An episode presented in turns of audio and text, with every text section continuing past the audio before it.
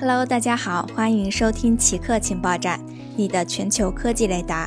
首先插播一则通知：原极客情报站已正式更名为奇客情报站，名字改变，情怀不变。下面为大家播报今天的两条奇客新闻：中国准备改革医保个人账户。近日，国家医疗保障局公布了关于建立健全职工基本医疗保险门诊共计保障机制的指导意见征求意见稿。为改革医保个人账户公开征求意见，意见递交截止日期为九月六日。根据征求意见稿指出，医保个人账户计入办法和计入水平将发生更改，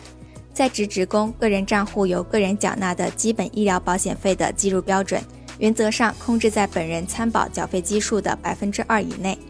单位缴纳的基本医疗保险费全部计入统筹基金。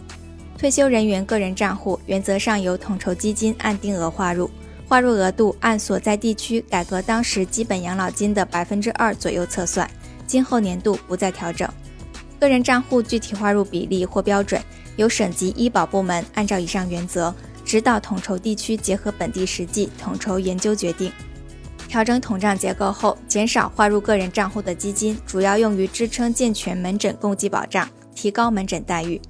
具体来说，个人账户主要用于支付参保职工在定点医疗机构或定点零售药店发生的政策范围内的自付费用，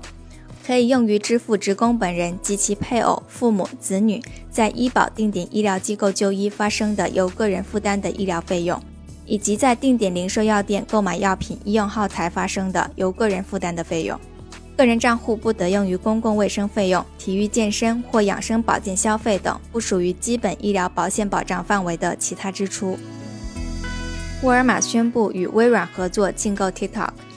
近日，美国零售业巨头沃尔玛宣布与微软合作竞购 TikTok 的业务。知情人士称，TikTok 接近达成协议，出售在美国、加拿大、澳大利亚和新西兰的业务，交易金额在二百到三百亿美元之间。目前。包括微软、甲骨文等在内的多家美国公司都对 TikTok 的收购表示出较大的兴趣。虽然 TikTok 还没有选定买家，但预计会在未来几天内宣布结果。据路透社报道，除了收购之外，字节跳动还制定了后备计划，要求 TikTok 的工程师起草关闭美国业务的计划。好的，以上就是本期节目的所有内容。固定时间，固定地点，我们下期再见。